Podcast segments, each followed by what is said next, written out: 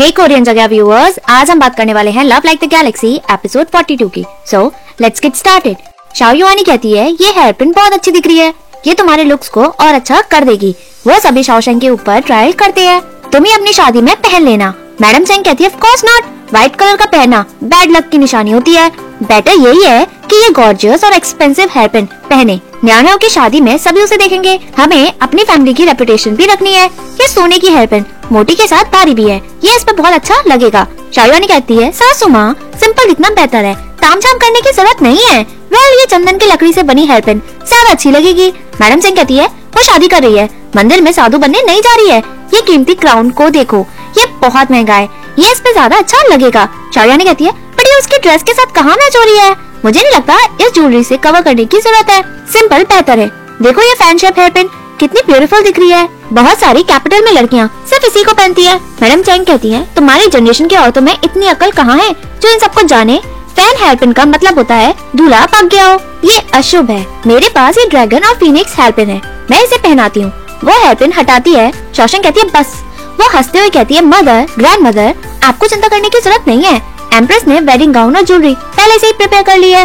वो पैलेस के एम्ब्रॉयडर्स और क्राफ्टमैन बनाएँगे। ये बहुत अच्छे हैं। मैडम जंग कहती है, सच्ची? वो हंसती है और कहती है, बहुत बढ़िया। इससे तो मेरे बहुत सारे पैसे भी बच जाएँगे। वो बहुत खुश होती है। इससे ना तो मेरे पैसे बचेंगे, बल्कि मेरा रुतबा और भी बढ़ जाएगा। शाहरुआनी कहती है, क्या वाकई में एम्प्रेस ने सभी तैयारी कर ली है?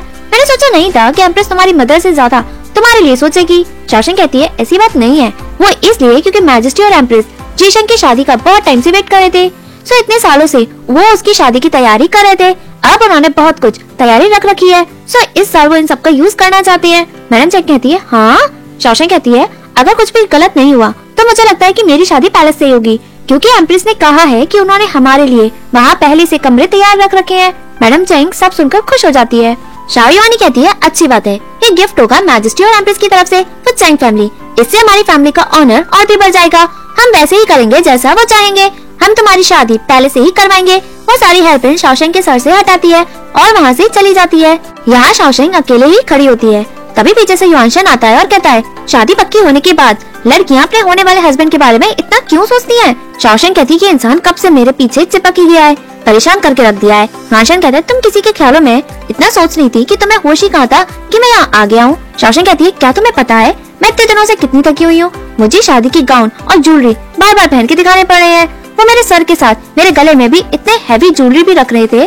अगर मेरी जगह तुम होते तो तुम्हारी कमर में भी दर्द हो जाता। ओह, पर तुम्हें ये सब नसीब कहाँ? तुम कहाँ शादी करने वाले हो? तुम्हें क्या पता कि मैं कैसा फील कर रही हूँ? युवानशन कहता मैं शादी क्यों नहीं कर सकता हूँ? शादी इतनी बड़ी बात नहीं है। मुझे लगता है कि तुम ये सोच रही हो कि पूरी दुनिया में सिर्फ़ तुम ही शादी करने जा रही हो। वैसे भी, शादी करने का क्या फ़ायदा है? ये बस वेस्टेज ऑफ़ टाइम और एनर्जी है।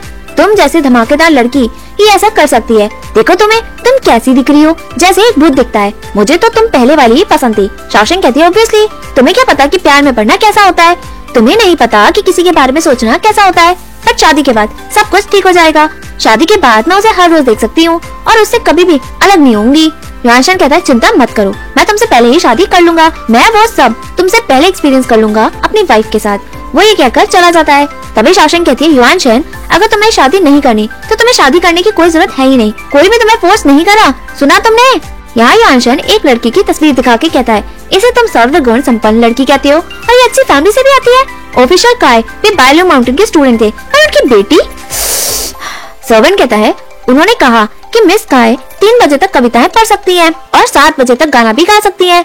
वैसे भी उनकी समझदारी के तो पूरे कैपिटल में चर्चे हैं। मैच मेकर ने कहा कि ये आपके लिए परफेक्ट मैच है रोशन कहता मैच मेकर अंधा हो गया है क्या कैसे मिस चाय मेरे लिए परफेक्ट मैच है? मैं युवान क्रांत की मैडम के लिए बहुत कुछ नहीं चाहता हूँ। उसका दिमाग मिस चेंग के दिमाग से कमज़ोर होना नहीं चाहिए। वो मिस चेंग की तरह परेशानी खड़ी करने वालों से होनी नहीं चाहिए। वो मिस चेंग से ज़्यादा खूबसूरत होनी चाहिए। सर्वेंट कहते हैं, मास्टर, आपके एक्सपेक्टेशंस तो बहुत आई हैं। रोशन कहते हैं, तुम्हें समझना चाहिए। मेरा जैसा हैंडसम और नॉलेजेबल इंसान पूरे कैपिटल में मिलना नामुमकिन है। भूलो नहीं, युवान खान का नाम कई दशकों से है। जब बात अपनी होने वाली वाइफ की आती है तो क्या मैं ये डिमांड नहीं कर सकता हूँ? सर्वेंट कहता है, मास्टर, आप सही कह रहे हैं बट आप हर लड़की का कंपैरिजन मिस चेंग के साथ क्यों कर रहे हैं? रोशन कहता है, मैं नहीं चाहता कि वो मुझे नीचे दिखाए तो मैं तो समझना ही चाहिए। मैं प्रेफर करूँगा कि हम शादी डायरेक्ट कर ले, बाकी के रिचुअल्स हम छोड़ दें। शादी की डेट लिंक बुई की शादी वाले दिन ही होनी चाहिए। जब वक्त आएगा सभी शादी अटेंड करेंगे और मुझे कंग्रेचुलेट करेंगे। मैं भी देखना चाहता हूँ कि शाओशेंग इसका क्या करेगी। वो ये कहकर वहाँ से चला जाता है। सोवन कहता है, क्या ये पागल हो गया है? क्या ये वाकई में पागल हो गया है? यहाँ युवान शहन और शाओशेंग का आमना सामना होता है। शावशन युवान शहन को अवॉइड करने की कोशिश करती है बट युवानशन उसे बार बार अटकता है शाओशेंग कहती है, तुम्हारी प्रॉब्लम क्या है? युवान शहन कहता है, मुझे मत बताओ कि तुमने कुछ मेरे में अलग नोटिस नहीं किया। शाओशेंग कहती है, तुम पहले से भी ज़्यादा अजीब लग रहे हो। युवान शहन कहता है, मेरा रिश्ता पक्का हो ही गया। शाओशेंग चौक के कहती है, मैं सोच रही हूँ कि वो बेवकूफ़ लड़की कौन है? रोशन कहता है, तुम उससे जेलस हो रही हो क्योंकि उसने मुझे चुना। वो लड़की कार फैमिली की बेटी है, जो हैनन में रहते हैं। हमारा इक्वल स्टेटस है। वो तीन बजे तक पोयम भी पढ़ सकती है और सात बजे तक गाना भी गाती है। वो इन सब में फ़ेमस भी है। इसमें हंसने की क्या बात है? मुझे तुम ऐसे मत देखो, जैसे तुम्हें मुझसे छुटकारा मिल गया हो। पहले मैंने तुम्हें कभी भी परेशान नहीं किया, है ना? शौशन कहती है, मैं इसलिए हंस रही हूँ ताकि तुम नाटक करना बंद करो। तुम ऐसे इंसान नहीं हो जो मज़ाक मज़ाक में काम करते हो। तुम कुछ भी करने से पहले सौ बार सोचते हो। तुम तुम्हारा रिश्ता आई एम श्योर तुमने काय फैमिली के स्ट्रेंथ और वीकनेसेस के बारे में जाँच पड़ताल ज़रूर की होगी। और ये श्योर ज़रूर किया होगा कि ये शादी तुम्हारे लिए बेस्ट है भी या नहीं। सो इसलिए तुमने शादी के लिए हाँ ज़रूर किया होगा। ये गाना और पोइट्री पढ़ने से कैसे रिलेट करता है? युवानशन कहता है, तुम मुझे चालाक मत समझो। मैं शादी के लिए बहुत सिंसियर हूँ। ये तो बुरा। शौशन कहती है, क्या? ये इतना बुरा है कि तुम दहेजी अफोर्ड नहीं कर सकते हो? जो भी काय फैमिली ने तुमसे मांगा, अगर तुम कहो तो मैं जीशेंग से कह गए तुम्हें कुछ उधार दिलवा दूँ। युवानशन कहता है, वाकई में, तुम्हारे पास अच्छा कहने के लिए कुछ है भी नहीं। मुझे बस तुम्हारे लिए बुरा लग रहा है, क्योंकि इस दुनिया में अब एक चार्मिंग और आउटस्टैंडिंग बैचलर की कमी हो जाएगी। शौशन कहती है ओके अगर तुम एक दूसरे से प्यार करते हो तो। नहीं तो शादी बिज़नेस डील थोड़ी ना है। ये इतना बुरा भी नहीं होगा। रोशन कहते प्यार में पढ़ना, इसमें अच्छा क्या है? मेरी मदर की पहली शादी मेरे फादर के साथ नहीं थी। ठीक वैसे ही, जैसे हमारे पेरेंट्स हैं बट उनका होना या ना होना, कुछ भी फ़र्क नहीं पड़ता। मैं सोच रहा हूँ कि तुम इन सब के बारे में सोचोगी, जैसा मैंने सोचा। और फाइनली ऐसा फैंसी ढूंढोगी जो तुम्हारे लिए बहुत बेनिफिशियल होगा। बट मैंने एक्सपेक्ट नहीं किया। शौशन कहती है, क्या एक्सपेक्ट नहीं किया? तुमने एक्सपेक्ट नहीं किया होगा कि मैं इतनी लकी कैसे हो सकती हूँ, कि मैं जीशंग से मिली, है ना? मैं तो होप करती हूँ कि तुम ऐसे इंसान को ढूंढो जो उसी की तरह। अच्छा हो। और रुको, मैं तो भूल ही गई। तुम्हारा तो रिश्ता पक्का ही हो गया है। ओ बुरा हुआ कि उसकी तरह तुम अब किसी और को ढूंढ ही नहीं पाओगे। बट अच्छी बात है, क्योंकि शादी कोई स्टेटस की वजह से पक्की हुई है। तुम्हें तो खुश होना चाहिए। वो ये कहकर वहाँ से चली जाती है। युवान सदमे में होता है। वैन जिया गेस्ट लिस्ट देख रहा होता है। चेंग अपना काम कर रही होती है। वैन जिया कहता है फोर्थ लेडी चेंग की शादी के लिए बहुत सारे गेस्ट हैं। तुमने हर फैमिली की रैंक के हिसाब से ये लिस्ट कैसे बना ली? वो भी बिना किसी मिस्टेक के। मैं सोच रहा हूँ कि तुम जैसी लायक लड़की से कौन शादी करेगा? चयन कहती है, जूनियर मार्किस बहन, मज़ाक करना बंद करें। मैंने अपना मन बना लिया है कि मैं पूरी ज़िंदगी शादी नहीं करूँगी और आंट युवानी का ख्याल रखूँगी। पेंजिया कहता है, मैं जितनी भी लड़कियों से मिला, उसमें तुम सबसे ज़्यादा समझदार हो। अगर तुम शादी नहीं करोगी तो कुछ मैन उदास न हो जाए। शाओ सब कुछ बाहर से बातें सुनता है। वो इशारा करते हुए अंदर आता है। साथ में सॉन्ग भी अंदर आ जाता है। शाओ गोंग कहता है, कौन सा मैन उदास हो जाएगा? अगर यंग यंग शादी नहीं करेगी तो? क्या कहीं वो? तुम तो नहीं? सॉन्ग कहता है, यंग मार्किस मैन आप हमारे घर रोज आ जाते हैं। जिसकी वजह से यंग यंग डिस्टर्ब हो जाती है। नैनो की शादी की तैयारी करने के लिए। कहीं तुम्हारा कुछ और गलत मोटिव तो नहीं? यंग यंग को लेकर? चंग कहती है सीनियर मार्किस मैन शाओ में ट्रूप्स के अंदर ड्यूटी कर रहे हैं। उन्हें इनकी चिंता थी कि कहीं वो अकेले घर पे रह न जाए। सो उन्होंने इन्हें यहाँ आने को कहा। बैन जिया एग्री करता है और कहता है ग्रैंडफादर ने मुझे कहा कि तुम यहाँ सभी के साथ खाना खाओ।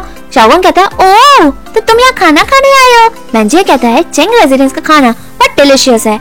सॉन्ग कहता है इवन यहाँ के लोग भी बेटर है। है ना? शाओ वंग हंसता और उठता है, उसके हाथ से कुछ गिर जाता है। वो कहता है ओ माय गॉड ये तो बहुत अशुभ हो गया।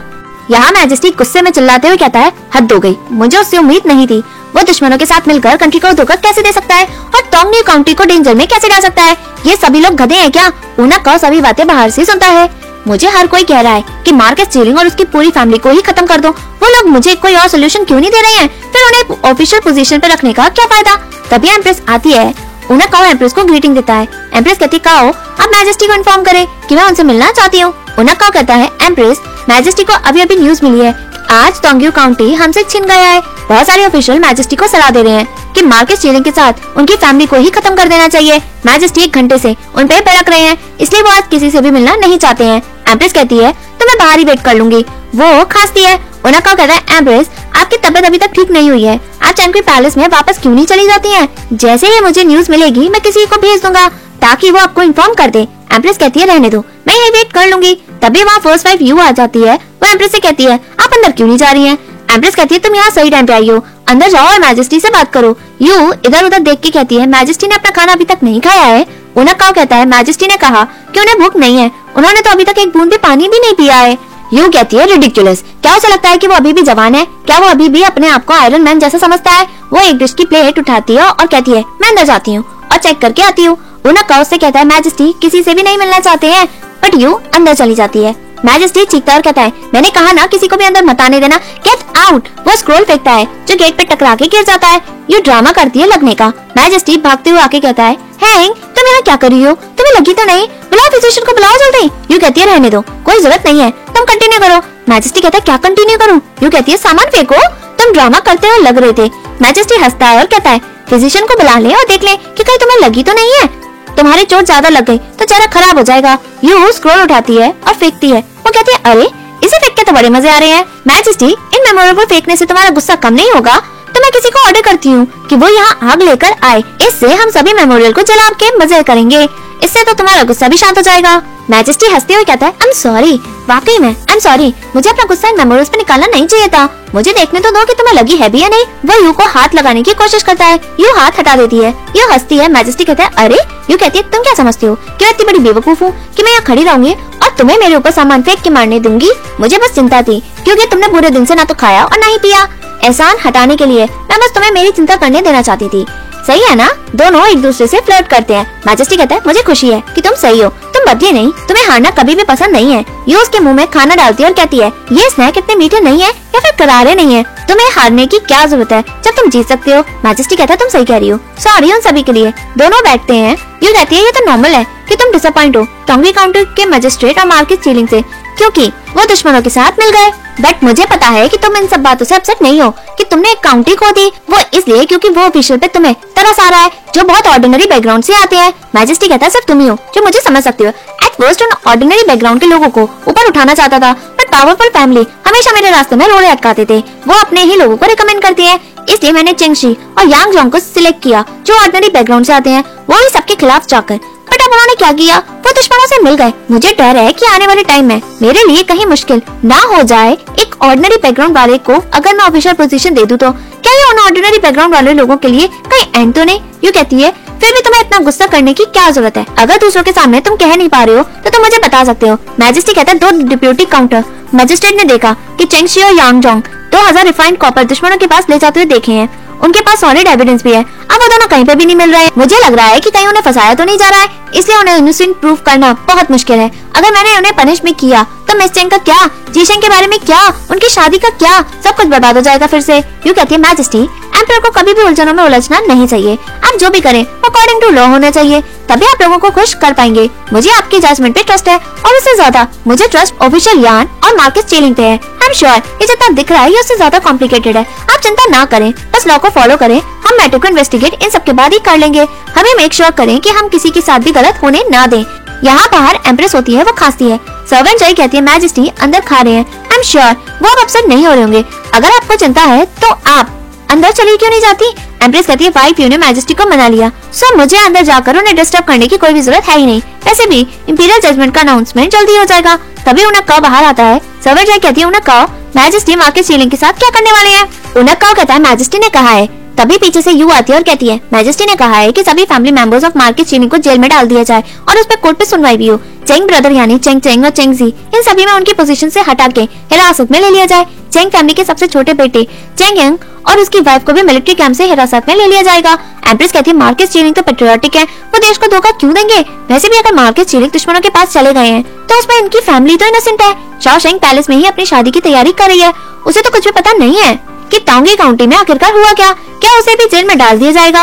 ये कहती है एम्प्रेस सारी सच्चाई को इन्वेस्टिगेट करवाएँगे, ताकि मार्केट चीनी के बारे में सब पता चल जाए कि वो दुश्मनों के साथ मिले हैं भी या नहीं। बट कंट्री का लॉ है। मैजेस्टी भी उसे चाहकर भी तोड़ नहीं सकते। और रही बात मिस चेंग की, आपको उसकी चिंता करने की ज़रूरत है ही नहीं। मैजेस्टी ने कहा है मिस चेंग और बुई का रिश्ता है, इसलिए वो लिंग फैमिली का भी हिस्सा है, इसलिए मैजेस्टी ने उसे छोड़ दिया है। सर्वेंट जय कहती है एम्प्रेस आप चिंता ना करें। मैजेस्टी ने मिस चेंग को छोड़ दिया है। तभी एक सर्वेंट आती है कहती है एम्प्रेस कुछ बुरा हुआ है। मिस चेंग को मार्केट स्टीरिंग के बारे में सब कुछ पता चल गया है। इसलिए वो पैलेस से जाने के लिए जिद कर रही है। वो कह रही है की वो अपनी फैमिली के साथ मरना पसंद करेंगे। एम्प्रेस कहती है, क्या? यहाँ शौशेंग पैलेस से भाग के जा रही होती है। सामने से कैरेज आता है और रुकता है। उसमें से युवानशन आता है और कहता है शौशेंग मेरे कैरेज से चलो। शौशेंग कहती है, क्या तुम्हें पता है? युवानशन कहता है, ऑफिसर जू मैजिस्ट्रेट के सामने चिल्लाया था। कोर्ट में सभी को पता चल गया कि जनरल चेंग दुश्मनों से मिल गए हैं। घर चलो पहले। मैं एम्पर के सामने चेंग क्लैन के लिए गुहार लगाऊँगा। भले ही मुझे मैजिस्ट्री को नाराज़ भी करना पड़े मैं फिर भी उनसे आर्ग्यू करता रहूँगा। शौशन कहती है, क्या तुम मेरे फादर पे ट्रस्ट करती हो? नैशन कहता है, जब मैं चेंग रेजिडेंस में पढ़ा रहा था, मैंने कुछ टाइम जनरल चैंग के साथ भी बिताया। मैं बिलीव ही नहीं कर सकता कि वो दुश्मनों से जाकर मिल गए हैं। भले लोग उन पर यकीन करें या नहीं वो वो तुम्हारे फादर हैं। मैं ये सब बैठकर तमाशा नहीं देख सकता। मेरे कैरेज में जाओ। शाओ शैंग थैंक यू कहती है और युआन शांग के कैरेज में भागते हुए अंदर चली जाती है। युआन शान अंदर पैलेस के जा रहा होता है।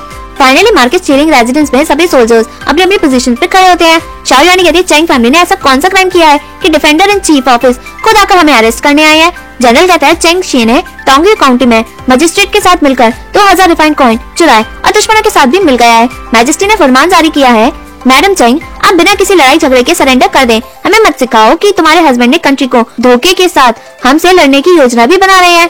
शौर्या ने कहती, तुम मार्केट चीलिंग रेजिडेंस में अपने आदमियों के साथ घुस गए और चैंग फैमिली पे गलत इल्ज़ाम लगा रहे हो और तुम हमसे एक्सपेक्ट करते हो कि हम तुम्हारा खुशी से गले लगा कर वेलकम करें। भूलो मत, मैं अपने हस्बैंड के साथ वॉर में जाया करती थी। वो भी कई सालों से मेरे पास भी मिलिट्री अकम्पलिशमेंट हैं। अगर तुम्हें चैंग फैमिली को पकड़ना है तो तुम्हें पहले मुझसे होकर गुजरना होगा।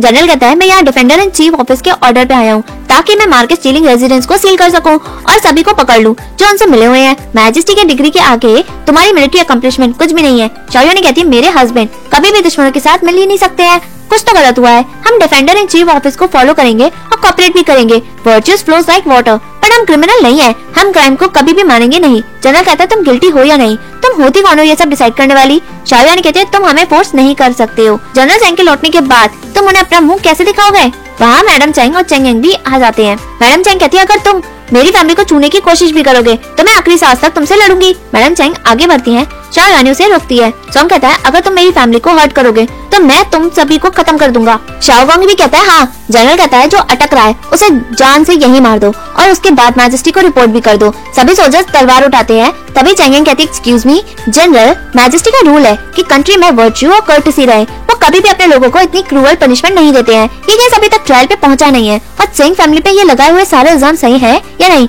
ये अभी तक प्रूफ हुआ ही नहीं है। और तुम हमारी ज़िंदगी लेना चाहते हो, इससे रायता और भी फैल जाएगा। मैडम चैंग कहती बढ़िया। जनरल कहता है, रायता और फैल जाएगा। मैं भी आज देखना चाहता हूँ कि आज मुझे रोकता कौन है। वो इशारा करता है, सभी सोल्जर्स अपने अपने वेपन से चेंग फैमिली को टारगेट करते हैं। तभी शौशन आती है और कहती है, मैं, वो अंदर आती है और जनरल से कहती है मैजेस्टी अपना फाइनल वर्डिक बताएँगे कि चेंग फैमिली ने रिबेल किया है या नहीं। बट तुम अपनी पावर का यूज़ करो, ताकि तुम अपने पर्सनल दुश्मनी निकाल सको। क्या तुम जी के थक गए हो? जनरल कहता है, क्या बकवास करी हो तुम? मैं मैजेस्टी के ऑर्डर से यहाँ आया हूँ। मैंने कब अपनी पावर का अब्यूज किया और मैं कहाँ रिवेंज ले रहा हूँ? शौशन कहती है, तुम्हारी भतीजी ने मुझे लेक पे टक्का मार के गिरा दिया। इसलिए मैंने उस पर गंदा पानी डाला मेरे फ्यूचर हस्बैंड ने तुम्हारे भाई की टांग तोड़ दी, जो सेंसरेट में काम कर रहे हैं। क्यों? तुम्हें क्या लगता है? क्या हमारे साथ गलत नहीं हो रहा है? सो इसलिए तुम यहाँ हमसे उस बात का बदला लेने आए हो। जनरल कहता तुम अपने आप पे इतना मत डराओ चैंग फैमिली तो गई। तुम्हारा फ्यूचर हस्बैंड तुम्हारा साथ देने से रहा। यहाँ खड़े मत रहो। इन सभी को अरेस्ट कर लो। तभी पीछे से युवानशान आकर कहता है स्टॉप इट वो एक टोकन दिखाते हुए कहता है इंपीरियल ऑर्डर में इंक्लूड है कि मिस चैंग इस केस में इन्वॉल्व नहीं होंगी। जनरल जू क्या आप इंपीरियल ऑर्डर के खिलाफ जाना चाहते हैं? जनरल इशारा करता है सभी सोल्जर्स अपने वेपन नीचे कर देते हैं। जनरल कहते हैं ऑफिशियल गुआन आप एक attendant gentleman of high court हैं। क्या आप गवर्नमेंट के काम में टांग अड़ाना चाहते हैं? युवानशान डिग्री उठा के कहता है कि मैजेस्टी ने एक नई डिग्री लिखी है और हाई कोर्ट इस केस को देखेगा। मैजेस्टी ने मुझे स्पेशली ऑर्डर किया है कि मैं सस्पेक्ट की फैमिली को हाई कोर्ट में ले जाकर उसे इंटेरोगेट करूँ। इन्हें ले जाना है, न कि अरेस्ट करना है। ऑफिशियल रू आपको क्या मैजेस्टी का इंटेंशन समझ आया? जनरल कहता है, अपने सोल्जर से चलो यहाँ से। सभी वहाँ से चले जाते हैं। राशन अंदर आके ग्रीटिंग देता और कहता है मैजेस्टी ने मुझे ऑर्डर दिया है कि मैं चैंग फैमिली को ले जाकर हाई कोर्ट में इंटेरोगेट करूँ। मैं अपनी ड्यूटी कर रहा हूँ। सो आई होप आप सभी कॉपरेट करेंगे। शाहरुख कहते हैं थैंक यू ऑफिशियल यार। मैं और मेरे बेटे अपने गुस्से में आकर मैजेस्टी के ऑर्डर को नहीं माना। आई एम श्योर इन सबके पीछे कुछ और भी हो सकता है। हम सभी हाई कोर्ट में जाएँगे और इंटेरोगेशन में सपोर्ट भी करेंगे, ताकि हम अपने बेगुनाही प्रूव कर सके। मैडम चैंग कहती है, अरे, हम सभी क्यों जाए? शाहरुख कहती है, क्योंकि मेरे हस्बैंड और मैं मैजेस्टी के लोग हैं। हम कंट्री को भी प्रोटेक्ट करते हैं सिंस हमारा सारा खर्चा इस कंट्री से मिलता है। सो इसलिए हमें कंट्री का लॉ फॉलो करना पड़ेगा। हमें ज़रूर जाना होगा। राशन कहता आप चलिए प्लीज़ शाह कहती है, सासू माँ, यंग यांग अपने ग्रैंड मदर को लेकर जाओ। चेंग यंग और मैडम चेंग के साथ। धीरे धीरे सभी चेंग फैमिली वहाँ से चली जाती है। शाओशेंग भी जैसे ही जाती है युआन शानू से रोकते हुए कहता है मैजेस्टी तुम्हें लिंग फैमिली का मानते हैं, क्योंकि तुम्हारी शादी लिंग के साथ हो रही है। इसलिए इस केस में तुम्हारा कोई भी लेना देना है ही नहीं। जाओ, चैंगकुई पैलेस में। शाओशेंग कहती है, जब तक मेरी शादी नहीं होती है, तब तक मैं चैंग फैमिली का हिस्सा हूँ। अगर मेरी फैमिली को अपराधी ठहराया जाता है तो मैं भी मरना पसंद करूँगी। आज के लिए थैंक यू मिस्टर युआन वो ये कहकर आगे बढ़ती है। तभी शाहरुआनी शाओशेंग को करवा चाटा मारती है। चैंग यांग पीछे से भागते हुए आते हुए कहती है, आंट, आप गुस्सा ना करें। यहाँ ने ये सब चैंग फैमिली की सेफ्टी के लिए किया है। शाहरुआनी कहती है, मैंने चाटा इसे इसकी बेवकूफ़ी के लिए मारा है। हमें नहीं पता कि तुम्हारे फादर ज़िंदा है भी या नहीं। अगर चैंग फैमिली अपनी बेगुनाही प्रूफ नहीं कर पाई तो तुम अकेले ही चैंग फैमिली का खून लेकर ज़िंदा रहोगी। जय शाओशेंग सुनो ध्यान से। चाहे कुछ भी हो जाए चैंग फैमिली में, तुम्हें ज़िंदा रहना ही होगा। किसी भी कीमत पे ज़िंदा रहना। नहीं तो हमारी चैंग फैमिली के पूर्वज तुम्हें कभी भी माफ़ नहीं करेंगे। तुम्हारे फादर और मैं भी नहीं। अंडरस्टैंड शाओशेंग की आँखों में आँसू होते हैं। शाओ युवानी ये सब कहकर वहाँ से ही चली जाती है। शाओशेंग रोते हुए जाते हुए देखती है। वो रोती है, तभी युआनशन उसे रोते हुए देखता है। शाओशेंग कहती है ऑफिशियल युआन एनिमी के साथ मिलने के बाद पनिशमेंट क्या मिलती है? राशन कहता है अकॉर्डिंग टू लॉ पूरे खानदान को ही खत्म कर दिया जाता है। मेल मेंबर्स का सिर काट के और उनके शरीर के टुकड़े कर दिए जाते हैं। वुमेन को देश के बाहर निकाल के फेंक दिया जाता है। शासन कहती है, चाहे कुछ भी हो, मैं सदन कभी भी आने नहीं दूँगी। वो रोती है। यहाँ शाओशेंग यंगल पैलेस के बाहर घुटनों के बल बैठी होती है। बारिश भी बहुत तेज हो रही होती है। उनक आता और कहता है, मिस चैंग हम वापस चले जाए। अगर आप यहीं ऐसे नील करेंगी तो इससे मैजेस्टी को और भी परेशानी होगी। मैजेस्टी आपसे मिलेंगे भी नहीं। शाओशेंग कपकपाते हुए कहती है मैजेस्टी मेरे फादर दुश्मनों के साथ कभी भी मिल नहीं सकते हैं। मैं जानती हूँ, मेरा कहना इतना मायने नहीं रखता है। बट अभी के लिए मैं सिर्फ़ यही कह सकती हूँ। मैजेस्टी प्लीज़ आप एक बार मुझसे मिलिए। उनका कहता है, मिस चेंग, बहुत तेज बारिश हो रही है। अगर बारिश की वजह से आप बीमार हो गई तो? शासन कहता है अच्छा यही होगा कि मैं यही मर जाऊँ। मेरे फादर ने हमेशा इस कंट्री और लोगों की सेवा की है। बट अब उनके साथ इतना बड़ा अन्याय कैसे हो रहा है? इवन भगवान को भी पता है कि चेंग फैमिली के साथ कितना गलत हो रहा है। मैजेस्टी अंदर से शासन की बातें सुनता है। शासन कहती है, भगवान भी चेंग फैमिली के लिए भी रो रहे हैं। गर्मी में भी बर्फ़ पड़ रही है। जब लोगों के साथ गलत होता है और अब सर्दी में तूफ़ान आता है, ये उसी की तरह है। मैजेस्टी सब सुनकर कहता है, तुमने सब सुना क्या?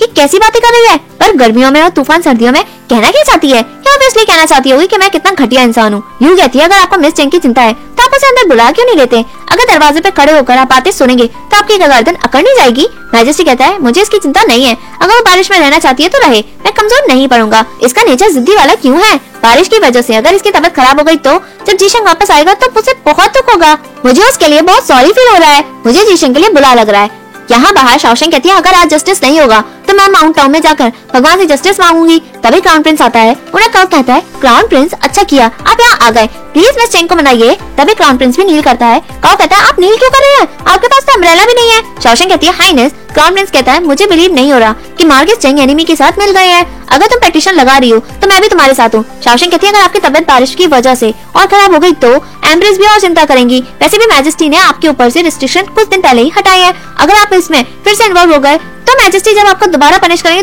तो आप क्या करोगे? क्राउन प्रिंस कहता है, तुमने मेरे केस में इन्वेस्टिगेट करने में हेल्प किया था। मैं तुम्हें डिसअपॉइंट कैसे कर सकता हूँ? मुझे तुम्हारे साथ माउंट में टाइटी से भी मिलने दो। उनका कहता है आप ऐसा क्यों? अब क्या?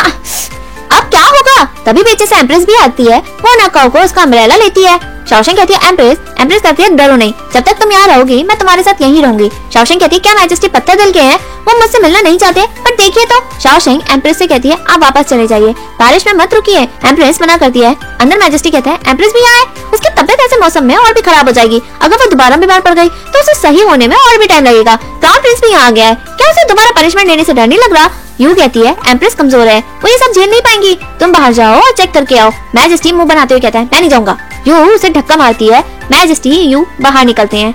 यू अम्ब्रेला खोल के देती है। मैजेस्टी आगे बढ़ता है। शाओ शेंग उसे ग्रीटिंग्स देती है। मैजेस्टी कहता रहने दो। फॉर्मेलिटी की ज़रूरत नहीं है। पैलेस में वापस चले जाओ। जिंजर सूप पियो और अपने आप को गर्म करो। शाओ शेंग, क्या तुम मुझे इस पागलपंथी से ब्लैकमेल करना चाहती हो? मुझे तुम दोनों पे विश्वास ही नहीं हो रहा है। नॉर्मली तुम दोनों हमेशा रूल्स को फॉलो करती हो। अब क्या हो गया? जब से शाओशेंग पैलेस में आई है, तब से तुम उसके साथ लापरवाही करते जा रहे हो। एम्प्रेस कहती है मैजेस्टी इसमें शाओशेंग की गलती नहीं है। अगर वो यहाँ आती भी नहीं तो मैं आकर चेंग फैमिली के लिए जस्टिस मांगती। मैजेस्टी आप इसकी रिक्वेस्ट मान ले। मैजेस्टी कहते मार्केट चेरिंग एनिमी इसके साथ मिल गया। इस केस में सुनवाई की जाएगी। मैंने अपना ऑर्डर दे दिया है। मैं उसे वापस ले नहीं सकता। प्लीज़ मांगना बंद करो। मैंने शाओशेंग को छोड़ दिया। मैंने उसे इन सबसे दूर रख रखा है। एम्प्रेस कहती है मैजेस्टी बट यू कहती है एम्प्रेस आप कमज़ोर हैं। क्यों ना आप अंदर आए और अपने आप को गर्म करके जिंजर सूप पिए? Majesty Miss Chang unreasonable person नहीं है। वो ऐसा कुछ भी नहीं करेंगी जिसमें आपको प्रॉब्लम होगी। वो बस जानना चाहती है कि टांगल काउंटी में आखिरकार हुआ क्या, क्योंकि उसे उसके फादर की चिंता है। मैजेस्टी आप इससे एक बार मिल लीजिए। मैजेस्टी मिलिए ना। मैजेस्टी मैजेस्टी कहता है, ठीक है काओ चैंग खुद जिंजर सूप तैयार करो और अंदर आओ। शाओ शेंग थैंक यू मैजेस्टी को कहती है। मैजेस्टी ये कहकर अंदर चला जाता है। शाओ शेंग एम्प्रेस को देखती है। एम्प्रेस एग्री करती है। यहाँ चैंग फैमिली जेल में बैठी होती है। तभी अनशन खाना लेकर आता है। चेंगेंग उसे देखकर कहती है मास्टर क्या आप हमें देखने आए हैं? आपने न्याओ से कुछ सुना? सोन कहते हैं मास्टर युआन क्या आपके पास हमारे फादर की कोई न्यूज़ है? शाओगोंग कहते हैं मास्टर युआन क्या न्याओ ठीक है, आज वो बहुत दुखी दिख रही थी। आप उसे कंफर्ट करा देना। युआन शान आगे बढ़ता है। शायोनी कहती है ऑफिशियल युआन क्या मैजिस्ट्रेट ने आपको बताया है कि वो सेकेंड और थर्ड ब्रदर को कैसे पनिश करेंगे? हमारी वजह से यंग यंग फंस गई। सिंस मैजिस्ट्रेट ने शाओशेंग को छोड़ दिया है, क्या वो यंग यंग को भी छोड़ देंगी क्या? चंगे कहती है आंट मैं नहीं जाऊँगी। मेरी किस्मत अच्छी है कि मैं आप सभी के साथ यहाँ हूँ। मैं रेवनियो की तरह चालक नहीं हूँ, जो सोच समझ कर सभी की हेल्प कर सकूँ। पर एटलीस्ट मैं यहाँ रुक कर आपकी और ग्रैंड मदर का ख्याल रख लूँगी।